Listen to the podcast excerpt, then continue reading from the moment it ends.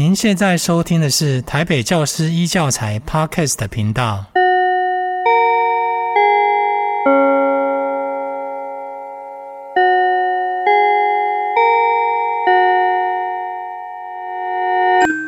老师，我想问你一个问题：你为什么要做这个研究啊？你相信有鬼的存在吗？你做模型那这样子可以吗？嗯，哇，那个老师一被问之后，眼睛就一亮，他就说。我们从头到尾都不是为了要相信有没有某些爱的存在。老师，camera，欢迎收听老师开麦拉，我是秋婉。今天老师开麦拉邀请到的是中正国小的李家兆老师，家兆好。秋婉老师好，以及各位听众大家好，我是家兆，来自新北市的中正国小。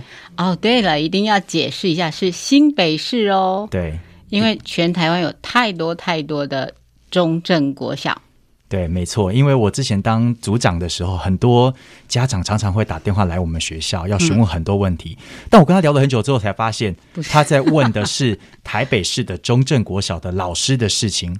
然后我们就有一种鸡同鸭讲，因为从头到尾都听不懂他讲什么，但是我还是很认真的听他说故事，这样子。对对对，那我觉得，呃，网络时代，我们之前有做过寻人，那我们这一集就来做个那个网络的访谈。请问台湾哪个县市没有中正国小？对，没错。知道的听众朋友，赶快讯息留给我们哦。那我跟家兆的合作其实是开始在二零一五年的台湾国际儿童影展，小导演大梦想的一个企划案，叫做。做梦柑仔店，哇！这个一年之后，这部影片台湾儿童自创的动画影片开始横扫全球各大动画影展哦，包括圣地亚哥、乌克兰，然后美国、澳洲、釜山，还到西班牙。最厉害的是，这个第一次带小朋友拍片，就拿到了第二十届印度国际儿童影展的金像奖。那也就是这么优异的表现，所以我们后来才开始我们一连串的动画合作嘛。对，没错。好，那其实我们今天邀请到家兆来呢，是因为前阵子应该说现在还在持续发烧中的台南美术馆亚洲地狱跟幽魂展，就是我们说的僵尸展，闹得沸沸扬扬。那我就想到，我跟家兆，其实我们两年前有一个合作的营队，就是听说公事有妖怪，妖怪，妖怪，妖怪，哇，那个营队真的很有趣。那但是这个营队的之前，其实家兆老师已经开始在做台湾妖怪系列的课程，而且听说这个课程现在还在持续，对吧？对，没错。那我们先来听听家兆老师跟我们分享这一路以来他是如何在教育现场斩妖除魔。好的，其实一开始会有这个台湾妖怪的研究啊，其实我的学生在做独立研究，对他们开始突然间要为了因为要做独立研究，所以就找到了这个台湾模型那的这个专题。那其实比较有趣的地方是说，他们一开始在讲，其实一开始不是讲妖怪啦，一开始是讲说想不想研究日本妖怪。嗯，那那时候其实我真的有点觉得好像没办法说服我，因为我身为我们是台湾的孩子，怎么会每次都想研究日本妖怪？嗯、那我就问学生，学生就说没有老师，因为我们去那个什么妖怪村玩过，然后他们就想看看妖怪到底有什么特别的地方。那我就有一种很奇妙的感觉，就是到底。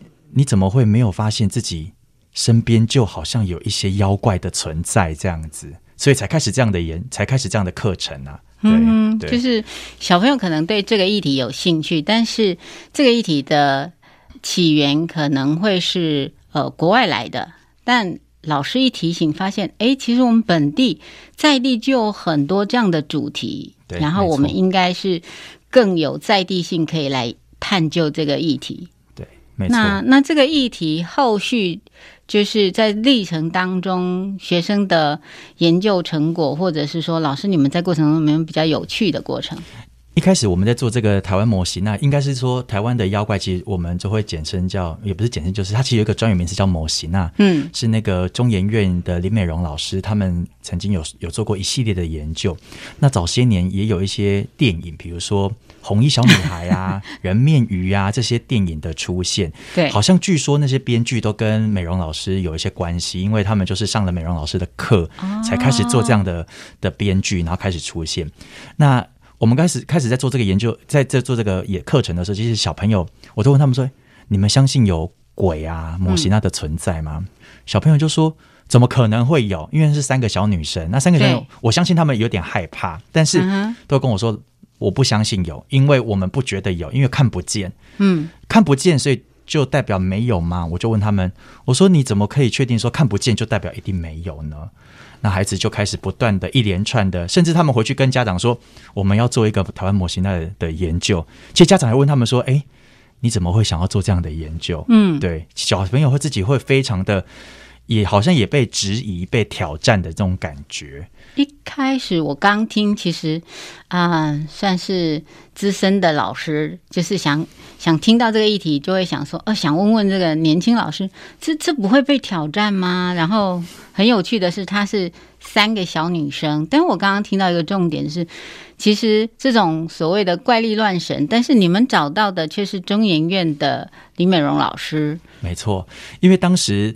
他们找到这个这个呃主题的时候，其实我们也非常的好奇，专家怎么看待这件事。嗯、其实我们看了很多就是相关的文献哈。那小朋友他们就说，或许我们应该可以去找老师来访问。哎，我们也就是就几个人，几个三个孩子，然后一个老师，那我们就搭公车从新店到那个南港的中央研究院，跟老师约时间，那让孩子自己去。跟写信跟老师约时间，那我一直很担心老师不不不不愿意接受访问，嗯、因为三个小孩子就中研院怎么可能会愿意接受？哎，我我等了好多天，然后小朋友就跟我说：“老师，我跟你说，我们收到回信了。”我说：“那因为他们有副本给我。”我说：“怎么没有回信一一并给我？”他说：“老师只有写信回给我而已。”那我就说：“好，我们看一下到底。”老师写什么？诶，他完全非常欢迎我们去。那他们当时去啊，就问老师说，有点像是听老师讲这个研究。那小朋友就问他说：“老师，我想问你一个问题，你为什么要做这个研究啊？你相信有鬼的存在吗？你做模型啊，这样子可以吗？”嗯，哇，那个老师一被问之后，眼睛就一亮，他就说：“你们三个小女生问了一个很棒的问题。”他说：“我们从头到尾都不是为了要相信有没有。”摩西纳的存在有没有摩西纳的的，就是真的没有实体的出现？嗯哼，他反而是最想要知道的是说，到底如果真的有出现，那在我们台湾的这个呃世界里面，或是在我们这个文化里面，我们怎么看待摩西纳这件事情？嗯，那小朋友就一被问之后，开始豁然开朗，因为其实我们在出发前呢、啊，我跟他们提醒过很多嗯相关的概念。嗯、其实我觉得我讲再多都没有用，有时候。那个专家学者的一个这样的回复啊，我觉得比老师讲的话更有用。对，这这三个小女生当时几岁？那时候小学六年级，大概十一十二岁。我我真的觉得在这里看到很多我们可以令人感动的部分。第一个就是一个某西娜这样的一个议题，我们就跑到台湾的最高学术殿堂去探究。然后我觉得更感动的是，哎，教授愿意。而且是直接回馈给小朋友，没有透过大人。对，没错，很直接。我们在老师的研究室里面，那天进去啊，那个就像这个录音间这样子，嗯、这么这样的大小哦，那摆了摆了很多书。然后一出来之后，小朋友就说：“哇，原来这就是中研院呢！”我就说：“怎么了嘛？”他说：“我们一第一次来中研院，这种感觉就是很像我第一次可以进到这个殿堂里面，然后看看这个研究室里面在发生的事，这样子。”对，对，因为呃，其实之前也有朋友邀请过我去他的研究室，然后中研院的外面胡适的纪念馆走一走，看一看。对，我觉得有时候去到现场，就像刚刚家照讲的，你在之前想怎么跟小朋友解释，都不若带他们到现场，然后专家学者的一句话。对，然后这个议题从刚刚的探究到我听到了，其实是一个很哲学的部分。对，看不见就真的不存在吗？对，没错。其实我们后续还做了一些比较有趣的事啊，嗯、应该是说，因为小朋友不是只有访问专家，我们后续回来发现说，小朋友就其实访问完那个李美容老师，我们也访问了那个妖怪的作家叫何静瑶老师，他自己出了很多妖怪的书，嗯、他是从文学的角度来看。小朋友就说，其实我们看见很多妖怪都跟人的正向跟负向特质有一些关系，就比如说拿刀记啊，为什么他会？林头姐为什么会被台湾赋予为她死后上吊自杀？她一定生前发生的某一些故事，嗯，然后死之后发生的某一些事，像虎姑婆，这些都是非常台湾。耳熟能详，是我小时候又爱听又害怕的故事。对对对，因为其实其实专家就告诉我们说，他说虎姑婆的故事会出现。其实小朋友也是因为这样，我小朋友说说他们听过虎姑婆的故事，嗯、可是我就说，那你有没有想过为什么虎姑婆会出现？那其实专家有有有做了一些相关的整理，他们说虎姑婆其实就是一种台湾早期的大人的教养的一些概念，就是你你那狼无无听不吹，嗯哼，你买给崩，因为你多问了。虎姑婆会来咬你啊！你不乖，虎姑婆就会出现。嗯，哎，有有一种在吓唬小朋友这种。有这个台湾的故事，还有我小时候我阿妈讲的一些，比如说给 K 来意义啊什么，这个我发现它其实都是他们的人生智慧。没错，对，但但也是长大以后再反馈，就觉得哦。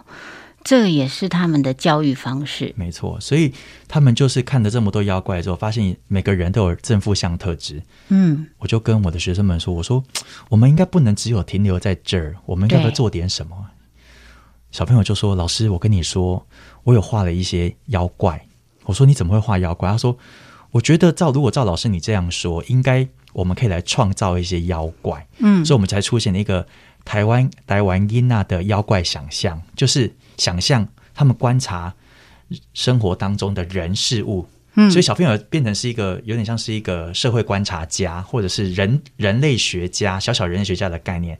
他们观察周遭的同学有什么样的正向跟负向特质，然后他们就画成一些妖怪，比如说懒惰妖啊。我说为什么画懒惰妖？他说我弟弟就是懒惰妖。我就说哇，你弟弟。那你弟你弟弟觉得你什么？他说我弟弟可能觉得我是管家妖，因为我就是一个爱管他的人，这样，所以他们就画了很多类似这样的不同的妖怪，做一些呈现，这样子。哇，我觉得这个课程真的是非常的精彩。从刚刚的一个社会观察，然后透过小朋友，其实有不同的方式。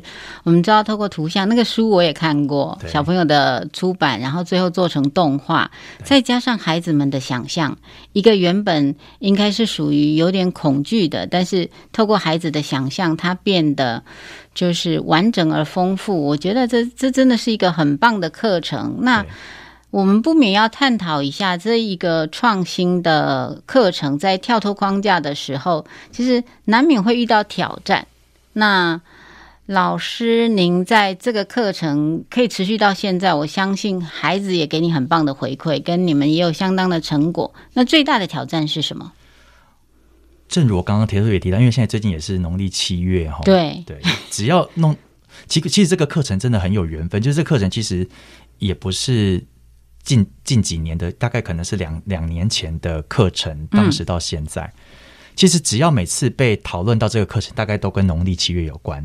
像上一次呃课程的被拿出来讨论，也是农历七月，就是一个小学老师带学生探访台湾妖怪，也有这样相关的一些呃新闻报道出来哈。那当时为什么会这样子？因为就是其实这个这个只要一出现，就开始会有一些呃。未道人士，嗯，或者是有一些长辈就会出来说：“哎、嗯，怎么会有人做这样的研究，带孩子做这样的课程？就是有一点，就是呃，扰乱小朋友的一些心智发展，类似这样。”但我我那时候听到这个的时候，我都觉得很惊讶。就是，哎，其实我们从头到尾都在带着孩子去认关注人这件事情。嗯，就我们从来不是为了要去探访真的有没有鬼对的存在。所以那时候其实最大的挑战是这个，就是其实其实。我还因此而被澄清，我第一人生当中第一次被澄清，就是因为这个事件这样子。所以老师当时应该有受到一些压力哦，非常的压力。我第一次觉得，哎，奇怪，我就是这样教书也可以被澄清，然后我就想说，这样子，那以后到底谁敢做这样的？就我认识的你，我觉得你是最最不会被。遇到这件事的，而且你当时还在新北市自由教育中心，对，因为你的行政历练跟你的为人处事，我觉得真的是超安全的。对，就是因为就是没有遇过，嗯，那也是透过这一次才知道，哦，原来我们所做的课程可能跟别人所想的真的完全不一样。嗯，就是别人怎么看待你这件事情，可能会影响到我的一些感觉，但是我自己会非常的，呃。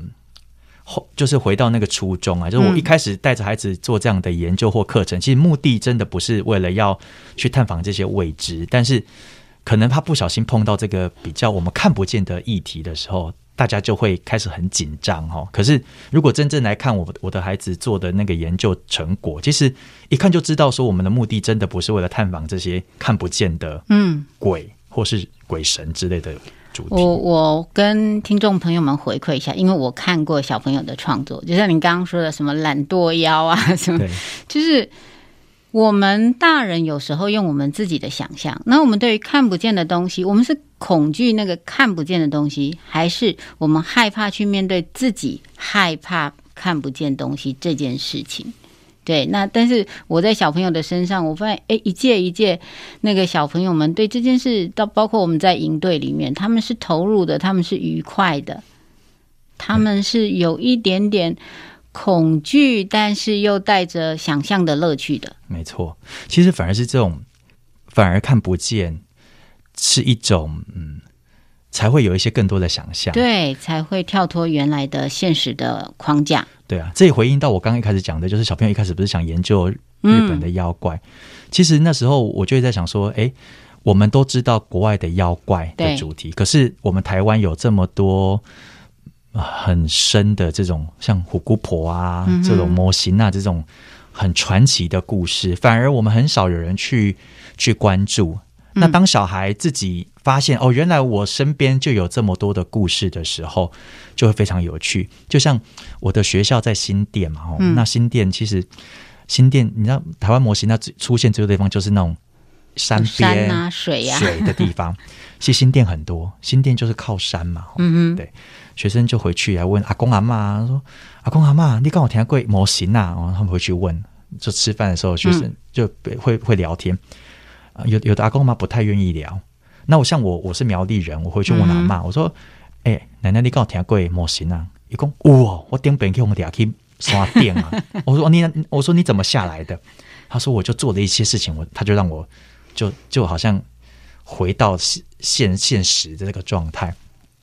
那我就跟我的学生分享这件事情，学生就会说：“哇，老师你你你这也有这样的故事。”那我我我相信啊，我的阿嬷跟我的学生的阿嬷应该不会认识，因为不太可能这么巧，他们彼此都认识。可是我相信，在不同的地方却有不同这样的传说的存在。但你仔细去问，也回应到文献里面告诉我们，其实摩西娜的的这种样貌，其实像美容老师他们就是用坐计程车的方式去访问人有没有认识那个摩西娜嘛，嗯、所以他们。是随机的访问，那我我们我们是用这种方式随机去问，诶，发现其实我们的文化的底蕴里面可能真的有这样的传说的存在，只是我们很少去重视它。对，嗯、那我在想，这些故事或许可以成为一个很好的养分，也不一定。对，嗯。透过这样的一个议题，可是我看到，我听到的是，我们探究到后面，其实是可以看到社会的连结、文化的底蕴，甚至于自己的恐惧。那我知道当时可能因为职务的关系，所以也也就是事情当下的发生，也可能我们没有办法很完整的去呃回应。那经过时间的沉淀跟整理啊，那今天在节目中呢，我觉得嗯，好像我们再来重新看待这件事，因为跳脱框架本来就很需要勇气，那没有前例可循嘛，我们可以预期，但是没有人可以说，呃，他有会有多少挑战或挫败，然后。今天利用这个节目的时间，嘉道老师对于这件事情，呃，成就也好，或者挑战也好，我们再整理一下，然后给一些想要在教学现场创新、跳脱框架的老师们一些经验分享。好哦，我在想哈，就是如果真的要要做一个不一样的事情啊，就真的要很坚持自己的一个初衷。就是有时候我都会觉得，哎。可能会遇到一些挑战。那我我其实在学校里面常常遇到挑战，因为不管我做什么事情，可能有一些资深老师就会说：“ 你不能这样做，你这样做可能会有什么后果。”哦，就包括以前我在学校出考卷的时候，哎，有的不资深老师看到我出的考卷，也会这样跟我讲，跟我提醒。其实我非常谢谢这些呃老师们的的提醒，因为嗯，有一些提醒是我觉得是很善意的，但是也有像之前那个事件，就是哦。就是被陈情啊，然后说不能这样子啊，类似这样。其实我我我我觉得我们要回到那个我们自己本质上最想做的这件事是什么，而去思考问题。那我觉得这件事情可能是最重要的，因为我们不管做什么，其实都有都可能都会有很多不同的后果会出现呢、啊。对，我跟家道真的够熟。所以我也想说，现在我觉得你比较冷静来讲，你应该可以了解说，哦，其实我是因为回到初中这件事，这个是一个很棒的概念。但是当下，呃，应该是接近于上上新闻了吧？对。然后这样的挫折，其实你当下的那个感受，心里应该是……我我那时候真的觉得我就衰，嘿，很不爽吧？很不爽，而且我那种就衰的感觉就是，我们就做这个课程，然后有必要。就是被讲成这样子吗？而且因为那是在很多的 Line 的群组在疯传，那时候，我所以会觉得啊，就是很无辜。就是，但是而且一个老师是额外花了那么多的心力去做陪伴孩子这件事。对，可是我觉得那时候有有有一个感觉，最大的欣慰就是，还有这件事情没有影响我的学生。嗯，就是我觉得这件事情只要不影响我的学生，我我都觉得很 OK。因为我我我最怕。我的学生因为这件事而受伤，嗯，对，所以那时候当时就是有一些这样的讯息的时候，我第一时间就问学校我们主任说：“哎，那个讯息可不可以传给我看一下？”因为我那时候想看的原因不是我想知道说大家说我什么，而是我最想知道是有没有针对我的学生而做了什么样的的的质疑或是挑战。因为我我觉得，如果当我的学生有被质疑或挑战的时候，我真的我也要出来帮他们说话。对，当时。当时的初衷是这样，但是本质上还是觉得自己很衰了。那时候，对，我们把这件事情提出来，其实是因为我们想要跟大家分享，在教学现场其实一定难免都会遇到。然后我们透过这个有趣的课程，其实你去探讨无形的模型，那还是身边的一些流言蜚语或者一个奇怪的打击，其实哪一个部分比较令人恐惧？那不管有多少恐惧，我觉得，哎，之前在跟家照聊天的时候，就是，哎，就是面对自己的恐惧，其实就是回到自己的初衷。对，那我觉得这个是可以跟所有教学现场的伙伴们一起共勉的部分。对。对。接下来呢，嗯，我要分享另外一个我认识的家照，从刚刚他在讲这个议题，其实你会发现他其实很关注社会本体的部分。我也都认为他其实蛮像个社会观察家。他刚刚说他的学生像社会观察家，那是因为老师就是。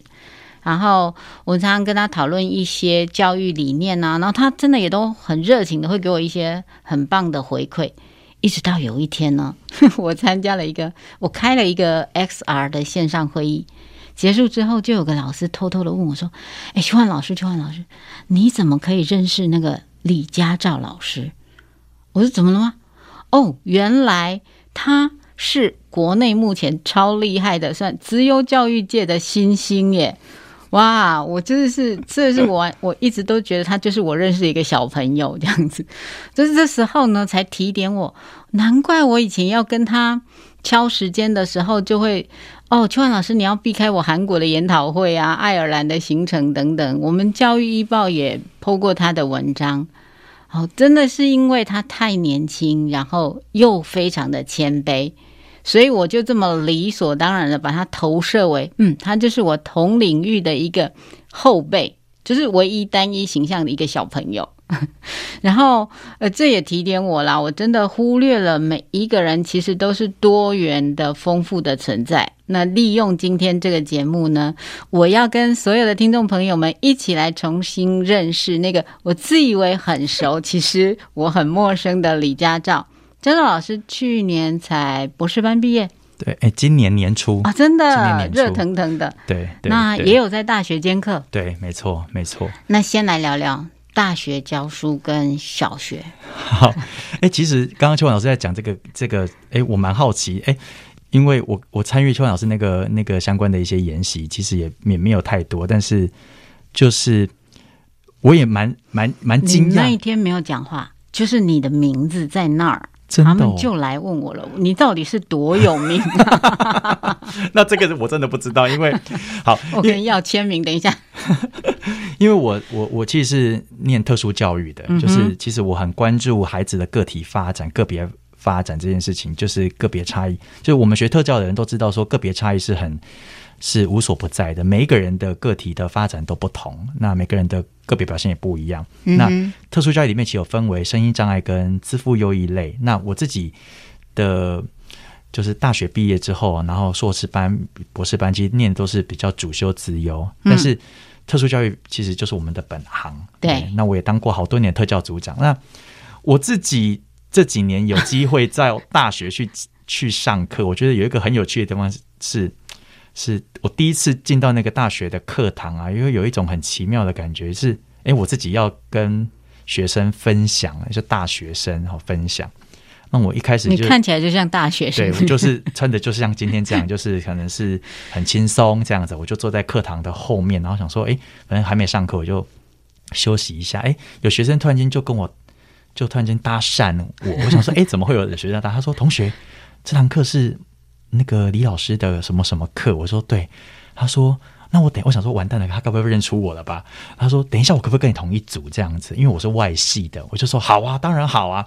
然后钟声一响，我就往前走，然后我就听到学生说：“啊，他是老师哦。”然后我就说：“我就说，对对对，嗨，我是我是，就你还是我的好朋友好吗？我还是可以跟你同一组，还是可以跟你同一组。”对对对，因为外系同学常常会有这种呃，我知道那种不知所措的状况嘛。那跟大学生相处，跟小学生相处真的不太一样，因为小学生可能年纪还小，所以需要老师很多的示范哦，就是。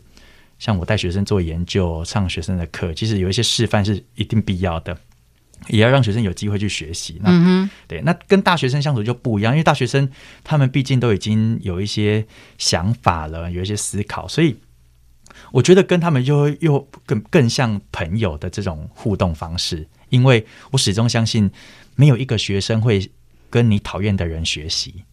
对，这是我始终相信，就是如果今天学生讨厌我。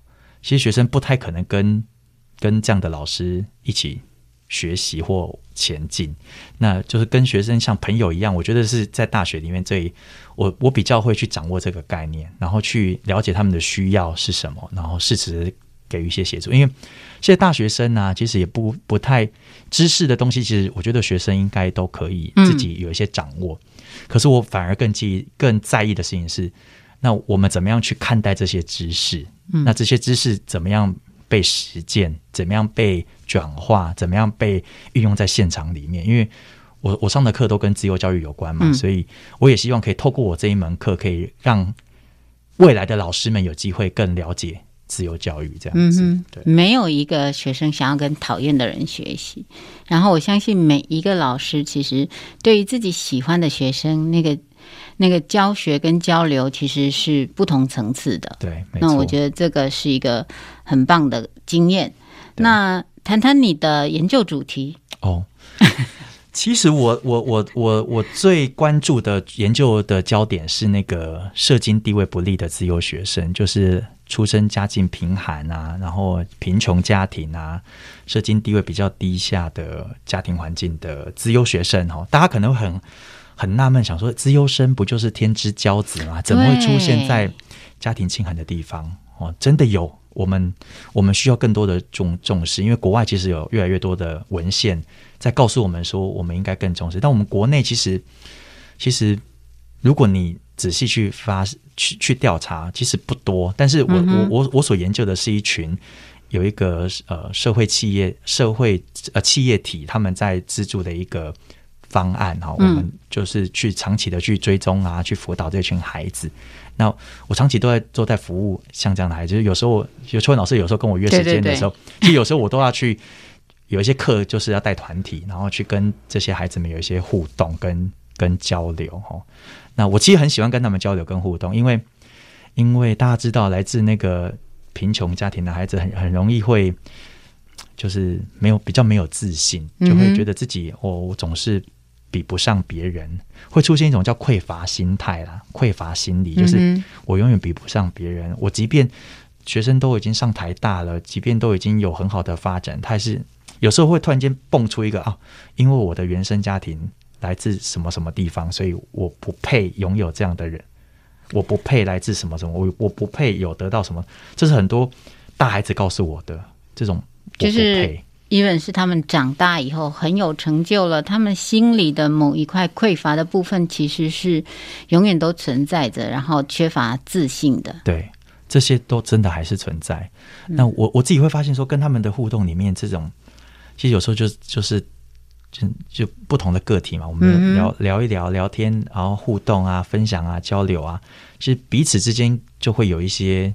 不同的改变，因为有些时候他们会陷在某一种自己的思维里面，然后会跳不出来。所以绝大多数的时间，我们都会在这样的讨论里面，然后一起去澄清这些概念到底是怎么样的出现的。嗯，对。那我们其实我们俩现在都算是在都会区啦，对。然后社经地位不利之忧这样子的研究。他跟你，因为我常常听你讲阿妈，我就想说，诶，那他跟你的成长历程有没有一些相关性？你会对这样的孩子有更多的关注？其实我因为我自己是隔代教养家庭长大的哈，嗯、那我自己所服务的这群学生里面有很多隔代家庭长大的，或者是家里面很早爸爸妈妈就已经离开，哦，可能是过世啊，或是离开这一种状况，也有很多是这样的背景，然后嗯，就导致。遭逢变故，然后突然间整个社经地位、家庭经济就低低下这种状况。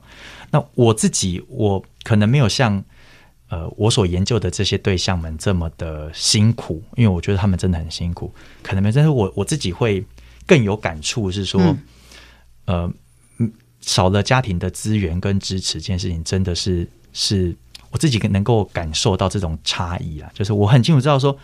自己来自于一个没有什么样的资源跟支持的环境里面长大，这件事情真的会影响到自己在看待很多事情的一些想法。因为我们说，呃，每一个孩子的教育其实最早就要从家庭开始嘛，对，对不对？但那一块其实他们是被忽略的。对，我觉得那一块是很很缺乏的。这个这个我自己就是很有经验呢，因为我们就是在。都会的蛋黄区，那那整个孩子的成长历程其实是被被家长完全的保护跟积极的架构的。那这个像我这样一个班，小学哦一个班，然后毕业以后回来看我一个班就会有四五个、五六个建北的学生。那但是我们在乡下要有一个考上那种建建北，那个时候是大区的时候，那是多么困难的事。就因为他整个成长文化就是不同嘛，没错。因为我觉得那种家庭环境跟文化支持啊，嗯、或者是资源啊，就是真的很缺乏，很缺乏。对，因为像我我在访问我的这些学生或是个案的时候，他们常常就跟我分享说，老师，其实经济对他们来讲是一个很重要的来源。其实大家都说，哦，钱不没有办法解决所有的问题，可是对于没有钱。完全没有钱，其实对这些孩子来讲是最辛苦的一件。你没有钱，他怎么样过生活？对，因为生活的最基本都没有被满足嘛。对，那个加倍吧。对，所以没有钱这件事情是最困难的一件事。嗯、然后，但是除了钱以外，其实老师的关注啊，然后就是整个经济的支持啊，然后外面的课程啊。因为我最近 迷上看韩剧，我突然发现说，哎、哦。不是只有台湾、中国大陆、韩国那个父母为了让孩子进入那个资优体系，更是无所不用其极。对，那“资优”这两个字呢，我自己身为家长，我必须说，它真的很吸引人，也让人迷失。对，那以你自己的成长经验、教学过程，还有现在花了这么多时间研究，是不是也给我们？身为老师、父母的人，一些你的看见。其实我觉得，像刚刚秋婉老师提到“资优”这两个字啊，其实它本质上就是常常会被别人给误解哦。嗯、因为大家听到“资优”就是哦，可能是很会读书，就等于资优。但其实我们现在对于“资优”的定义，已经不是只有很会读书才叫资优，因为我们资优所做的鉴定是一种。看智商，好，那现在从 IQ 角度来看，可能是早期的一个概念，就是高 IQ 就等于资优。但是其实我们现在对于资优的定义，已经是朝向一个才能发展的角度来看，嗯、就是就是以孩子有没有相关的才能，艺术才能、舞蹈才能、音乐才能，或者是科学才能，或者是烹饪才能。烹饪也是一种才能哦。然后还有，比如像外科医师，嗯，他早期变成外科医师，其实他现在国外有很多相关的研究，是从才能的角度来，才能的角度，对，因为我们我们讲资优，其实我们都讲 gift 偏颇，对，在讲 gifted，gifted，嗯，gifted，但其实。如果真正来看资优，其实现在又会讲 gifted and talented，嗯，就是我们看的是才能这件事情。那那个才能的角度就会很多元、很丰富哦。就是它真的不是只有你会读书，你就是资优生。因为我自己有很多学生常常会会说，我的爸爸妈妈常常误解资优这个，所以当我的今天有学生。鉴定前，我都会像我之前在新北市资优中心的时候，我们就会录制一些 YouTube 的频道啊，然后来跟大家聊一聊什么是资优。然后其实现在越来越多网络上的资料来介绍什么是资优的概念，但是。资优，其实在我们台湾，其实也不是台湾啊，东亚地区，我们把常常把资优等于升学，对，因为我们儒家主义，对，儒家主义思想就是万般皆下品，唯有读书高这个概念。是，这个也是我们在节目中，其实很多个节目的主持人，我们都蛮想去打破的这个概念。家照其实之前还教过我一个一个概念，叫双输。对，因为双输啊，讲完整一些是双重输赢，但这几年我们通通常都会把它叫成叫双重特教需求。嗯，所以我这几年比较喜欢用“双特”这个词，嗯，来形容，嗯、就双特就是身心障碍也具备资优特质，或是资优学生他也具备身心障碍的特质，或是身心障碍的一些身份。嗯，那其实我们国内有非常多的自闭症资优学生。嗯，就是最近那个。韩剧很有名的那个律师啊，律师非常真人真实改编的嘛？对对对，那 那其实你如果仔细看，就是有很多像这样的案例会出现哦。但是我们国内有非常非常多，嗯、而且因为这几年我们呃教育部啊都非常重视双特的孩子的辅导，所以真的越来越多了。嗯、我们今天没有办法在节目当中给大家。标准答案，因为没有标准答案，但我们只能说，不管是从妖怪的课程到特殊教育，其实我们都看到一件事情，就是人真的是一个太复杂的个体，他真的很难用单一的标准去给一个很规准的评分。对，那我们就应该要接纳每一个孩子他他的特殊性。大家认识的李家照呢，嗯，就是一个年轻学者，教育精英。那我跟大家偷偷说一个我自己的观察，我觉得他有一点点神秘感，有点像庙宇说书人这样，因为他的呃，不管是做梦干妈点或者是土地公的故事，都会有一点在地性跟神秘特质这样。那佩文老师说他是被耽误的画家，我自己一直认为创作呈现呢，其实是最真实的内在，那梦境更是。那我觉得家照老师他一路一直在专业领域一直研究，但是他保持着那个内心真实的存在跟梦想。那这个也是我在小导演大梦想对他比较印象的印象深刻的部分。那小导演大梦想跟孩子的自由班专题研究，你觉得有什么样的不同呢？应该是说哈。一一开始会做那个小导演大梦想，也真的只是一个嗯无心插柳，嗯哼，对，慢慢的也是因为这样，哎，我发现哎，好像带着孩子用这种动画的形式，是一个可以表现孩子的一些思考的一个展现。那这种展现其实要花费很多的功夫，因为因为。孩子们的一些想法，可能需要更具体的去做一些呈现。那孩子会不断的在面对问题跟解决问题的状态里面，在反复的来回。那最近做的那部是那个迪丽特橡皮擦，嗯，就是橡皮擦的故事哦。那橡皮擦的故事其实也是孩子一开始跟我分享说，因为最近疫情越来越严重啊，其实我们是 日常生活当中都受到疫情整个大结构影响太大了。他们说，如果一个神奇的橡皮擦。我好想擦掉好多东西哦！有的小朋友说想擦掉疫情啊，那有的孩子就说我想擦掉的是那个那个妈妈啊，啰嗦的老师啊，考试啊。那其实一开始也是从这里出发去思考问题。那专题研究怎么来？就是从日常生活当中的一个问题出发，然后去解决一个问题。这其实跟我们在拍动画的历程，这本质上概念是有点类似的，都是为了要想要解决某一个问题，我们就开始了这件事情。那那我必须承认，我还是有那种。传统的旧思维就是，呃，你是在资优班做的专题研究，所以感觉学术性就会高一点。但我刚刚听了家照这样一路讲来，我发现，哎，其实孩子们不管跟他说了一个什么奇奇怪怪的想法，其实他都会带他们去去探究、去完成，甚至去创作。没错，因为因为如果你从研究很纯的研究来看，它其实就是很科学研究嘛，就是我必须要有一些假说，然后我要去。嗯试验它，然后我可能透过很多文献的收集资料，哎，我我相信这些学生们在学科领域一定会学习到。可是我我常常会跟我的学生讨论，就是说，其实没有这么难，就是我们从你最喜欢什么，你想解决一件事情，我们去解决它。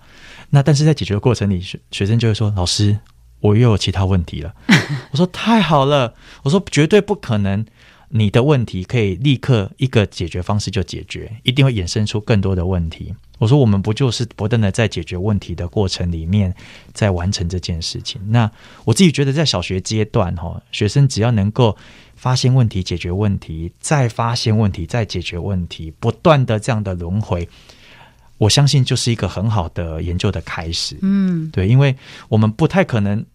孩子年纪这么小，就是小学生做的研究跟硕博士做的研究一定会有区分跟差异。如果我们从小学生 就做到是像硕博士这样的研究，那还得了？对啊，这个我之前听过一个一个前辈，他有讲过，他说在做这个研究，其实最后他要回馈到我们人的生活有所帮助。那所以，我刚刚看到家照讲的，就是对，不管你是创作或研究，你应该就是从你生活周遭去找、去发现，然后它一定会有问题，所以我们才会有探究的过程嘛。对，没错。对，这是一个很棒的一个教学现场的经验分享。对，那我们今天很高兴邀请到家照老师来到老师开麦拉的录音间，谈谈他的斜杠人生，还有很多了。那今天应该是讲不完。我们有时候会开玩笑说，那打零工算不算斜杠？我今天在家道身上看到答案，因为斜杠呢，它必须要有一个专业的支撑，然后这个支点够稳，它就可以同时在不同的领域就会有优秀的表现。至于他的优秀表现，不需要我在锦上添花。身为他的前辈呢，我可以小小的爆一个料吧？可以吗？可以吗？可以呀，可以呀。呃，就是我要讲讲他的真性情。我们常常合作，然后我们就朋友当中有一个传闻，就是每一次营队，李家照老师都要发飙一次。对，有吧？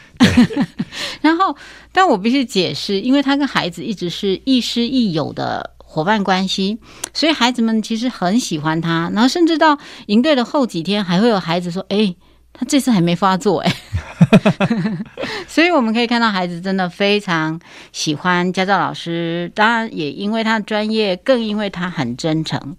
好，所以节目的最后，我们想要请家教老师来聊聊自己对未来的规划跟想象。其实未来的规划跟想象，哈，我觉得这个问题对我来讲真的有点困难。为什么？因为我常会觉得说，我好像常常都是在这个当下做完这件事情。然后我就把握住这件事，然后就持续的往前。